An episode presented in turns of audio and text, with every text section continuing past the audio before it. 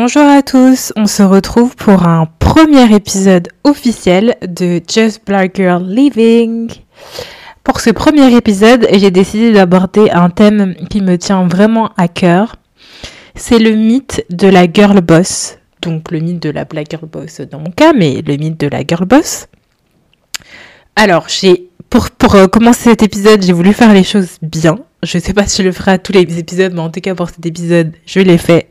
J'ai cherché la définition euh, de girl boss sur internet. Et donc sur Wikipédia, j'ai trouvé la définition suivante. Le terme girl boss est un néologisme qui désigne une femme dont le succès se définit par opposition au monde masculin des affaires dans lequel elle nage à contre-courant. C'est une, définition avec laquelle je suis assez d'accord, mais je vais juste rajouter des précisions sur comment moi, je vois, enfin, j'imagine ce terme de girl boss.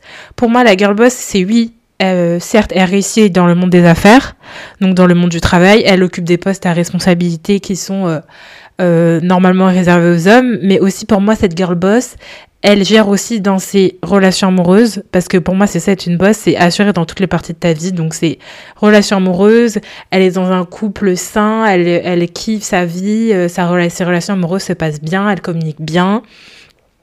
Euh, au niveau financier aussi, elle a de l'argent, elle a de l'argent de côté, elle investit, avec sa famille, elle a des relations saines c'est un peu la meuf parfaite, quoi. C'est un peu ce thème-là que moi, en tout cas, j'avais dans ma tête, en me disant, en fait, c'est ça. Moi, je vais être une black boss, je vais être une, femme qui réussit dans toutes les parties de sa vie.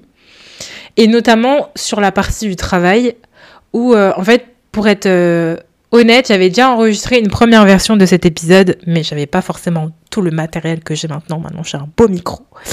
Et euh, j'avais pas tout enregistré. Et euh, dans cette première partie, je me concentrais vraiment sur la partie travail, où je pense qu'elle est importante dans le sens, c'était, moi, pour moi, la girl boss, c'était de se dire, euh, au travail, je suis la meilleure. Je donne le meilleur de moi. Je suis à 100%, même à 200%. Je fais tout. Euh, et ça passe, et ça, moi, ça, ça a d'abord passé pour me présenter rapidement et pour que vous compreniez un peu de d'où je parle, euh, de quelle position je parle, c'est que moi, mes parents, euh, je suis issue d'un milieu euh, quand même assez modeste. Ma mère est infirmière, elle a été aide-soignante, elle a été infirmière récemment, moi elle était aide-soignante, et mon père est chauffeur de taxi. J'habitais en, en banlieue parisienne, et donc moi en termes d'études, j'ai fait une classe préparatoire aux grandes écoles de commerce. Ensuite, j'ai fait une licence en économie à la fac. Et ensuite, j'ai intégré une grande école de commerce euh, qui fait partie du top 10 des meilleures écoles de commerce en France. Donc, je partais d'un milieu quand même assez... Euh, qui n'était pas du tout dans les études supérieures, à là où je suis vraiment allée, euh, genre dans les écoles de commerce assez renommées. Et donc, j'avais un peu ce truc de me dire en plus, je viens d'une famille euh, africaine, donc moi, ma mère est camerounaise et mon père est congolais, et notamment sur la partie camerounaise, on est très porté sur les études et la réussite sociale euh, qui passe par la réussite financière et par les, jobs qu'on occupe.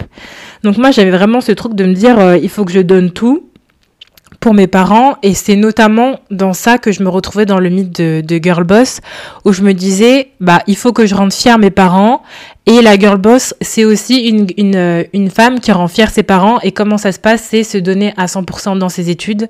Donc toujours faire en sorte d'être parmi les meilleurs, de se donner à fond. Et, et, ensuite de faire la même chose au travail et de se donner à fond. Et c'est ce que j'ai fait. Mon premier job, euh, ça a été dans le conseil, en, dans le numérique, dans le digital, où j'étais dans l'un des meilleurs cabinets de conseil au monde. Et c'est là où j'ai eu un peu un électrochoc, où je me suis dit, mais en fait, je peux pas tenir ce rythme, c'est insoutenable de à la fois tout le temps vouloir être la meilleure au travail, mais en, même temps, bah, tu dois quand même faire ton sport euh, pour être euh, bien aussi dans ton corps. Il faut quand même gérer tes relations amicales, amoureuses, familiales. Et je me suis dit, mais c'est pas possible, je vais pas y arriver en fait. Vraiment, j'ai eu un, moment un peu de, de unlightning où je me suis dit oh my god mais je peux pas y arriver et où j'ai commencé un peu à remettre en question ce truc là de me dire j'ai pas à être parfaite tout le temps et partout et c'est pas possible et c'est pas reposant et c'est pas quelque chose que je peux tenir sur le long terme et c'est vraiment pour ça que j'ai voulu faire ce podcast parce que je pense que à cette époque-là quand j'étais ado ou même quand j'étais euh, dans la au début de la vingtaine j'aurais beaucoup aimé avoir un juste un espace ou un truc où on me dit non mais en fait euh, c'est bien de vouloir bien faire, mais il y a juste des fois, tu peux juste être moyenne. Genre, euh, tu peux, c'est ok d'être moyenne parce qu'il y a aussi un peu ce truc de, dans le, pour moi, le mythe de la black girl boss, c'est pour ça que j'ai rajouté black devant. C'est parce qu'il y a aussi un peu ce concept de black excellence aussi qui se rajoute dedans, où en gros, en tant que noir, on doit aussi prouver qu'on est excellent. Pour exister, il faut être excellent.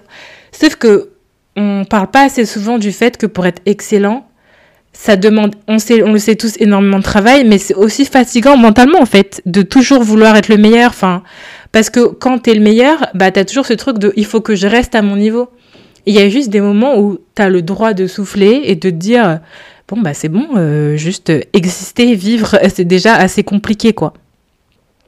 Et euh, donc je vous disais, j'avais eu un premier électrochoc quand j'étais dans le conseil, et ensuite au bout de quelques mois, euh, bah, j'ai quitté euh, ce, ce secteur-là et je suis partie plutôt en entreprise ou avec un rythme un peu plus tenable sur le long terme. Donc maintenant je fais un 37 heures, alors qu'avant j'étais plutôt sur un dans le conseil, je dirais 50 ou 60 heures. et du coup, bah, je me retrouve un peu mieux, mais il y a toujours ce truc où, par exemple, en entreprise, faut toujours être productif, faut toujours se donner. Moi, je sais que quand j'arrivais au début, bah, en fait, j'étais tellement habituée à travailler vite que, euh, par exemple, bah, mon manager était étonné en me disant, bah, t'as déjà fini ça. Euh. Et ça a été limite, pour moi, une manière de, j'ai dû me réadapter à travailler à un rythme normal et tenable sur le long terme pour mon corps et pour mon esprit parce qu'avant j'étais tellement habituée à me surdonner, à me sacrifier que certes je vite et que forcément ils étaient contents mais en fait moi je me sentais mal et j'ai aussi eu un deuxième électrochoc quand j'ai eu un mal de dos au travail.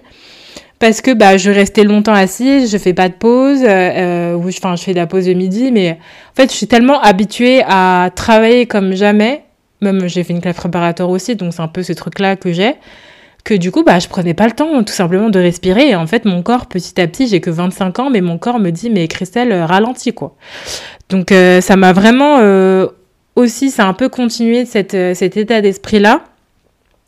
Et euh, ça a été aussi au niveau de ma santé mentale où vraiment quand j'étais dans le conseil, enfin c'était horrible parce que bah toute ma vie c'était travailler, travailler, travailler et quand je réussissais pas quelque chose, ça impactait même euh, ma vie personnelle. Et, du coup c'est pour ça que j'avais voulu faire ce, ce podcast-là juste pour un peu vous remettre en perspective et vraiment j'attends vos, vos retours ou vous ce que vous en avez pensé. J'en ai déjà parlé avec des amis le truc de se dire que en tant que femme et, euh, et en tant que femme noire encore plus, j'ai l'impression qu'on est souvent dans ce truc-là de prouver, euh, de prouver qu'on mérite notre place, qu'on mérite ce qu'on a, euh, ce pourquoi on a travaillé, qu'on est toujours dans ce truc de je dois prouver en fait. Et vraiment, c'est en fait c'est la pire des choses à faire parce que c'est non seulement prouver aux autres tout le temps devant eux, mais c'est aussi se prouver à soi-même. J'ai l'impression qu'on mérite d'exister tout simplement, alors que c'est en fait de base c'est juste un droit de, vivre et on n'est on rien censé avoir à prouver et c'est pour ça que je voulais vraiment vous dire que c'est bien d'être dans ce truc-là, de se dire girl boss, moi je veux tout faire, euh, je veux être la meilleure, etc. Mais c'est bien aussi de se dire des fois, bah qu'est-ce que qu'est-ce qu'est-ce qu'il y a de négatif derrière ce, ce terme-là et derrière cette idéologie-là et de se dire ok, bah c'est super, euh, je vais être parfaite dans tous les domaines, mais de se rappeler que à côté de ça, en fait, dans cette quête sans cesse infinie de, de vouloir être la meilleure version de soi-même, bah on s'y perd en fait. On n'est jamais satisfaite, on se, on se trouve jamais à la hauteur, et ça c'est dur à vivre parce que en fait la quête ne s'arrêtera jamais, donc on est toujours dans ce truc d'insatisfaction. Et c'est pour ça, je pense qu'il est important des fois de juste se poser, respirer, se dire, ok, Là, ça va, tout n'est pas parfait, j'ai pas fait toute ma to-do list, euh, j'ai pas envoyé ça, j'ai pas fait ci, j'ai pas fait ça, mais en entendant, ça va. La vie euh, ne va pas s'arrêter, euh, tout va bien se passer.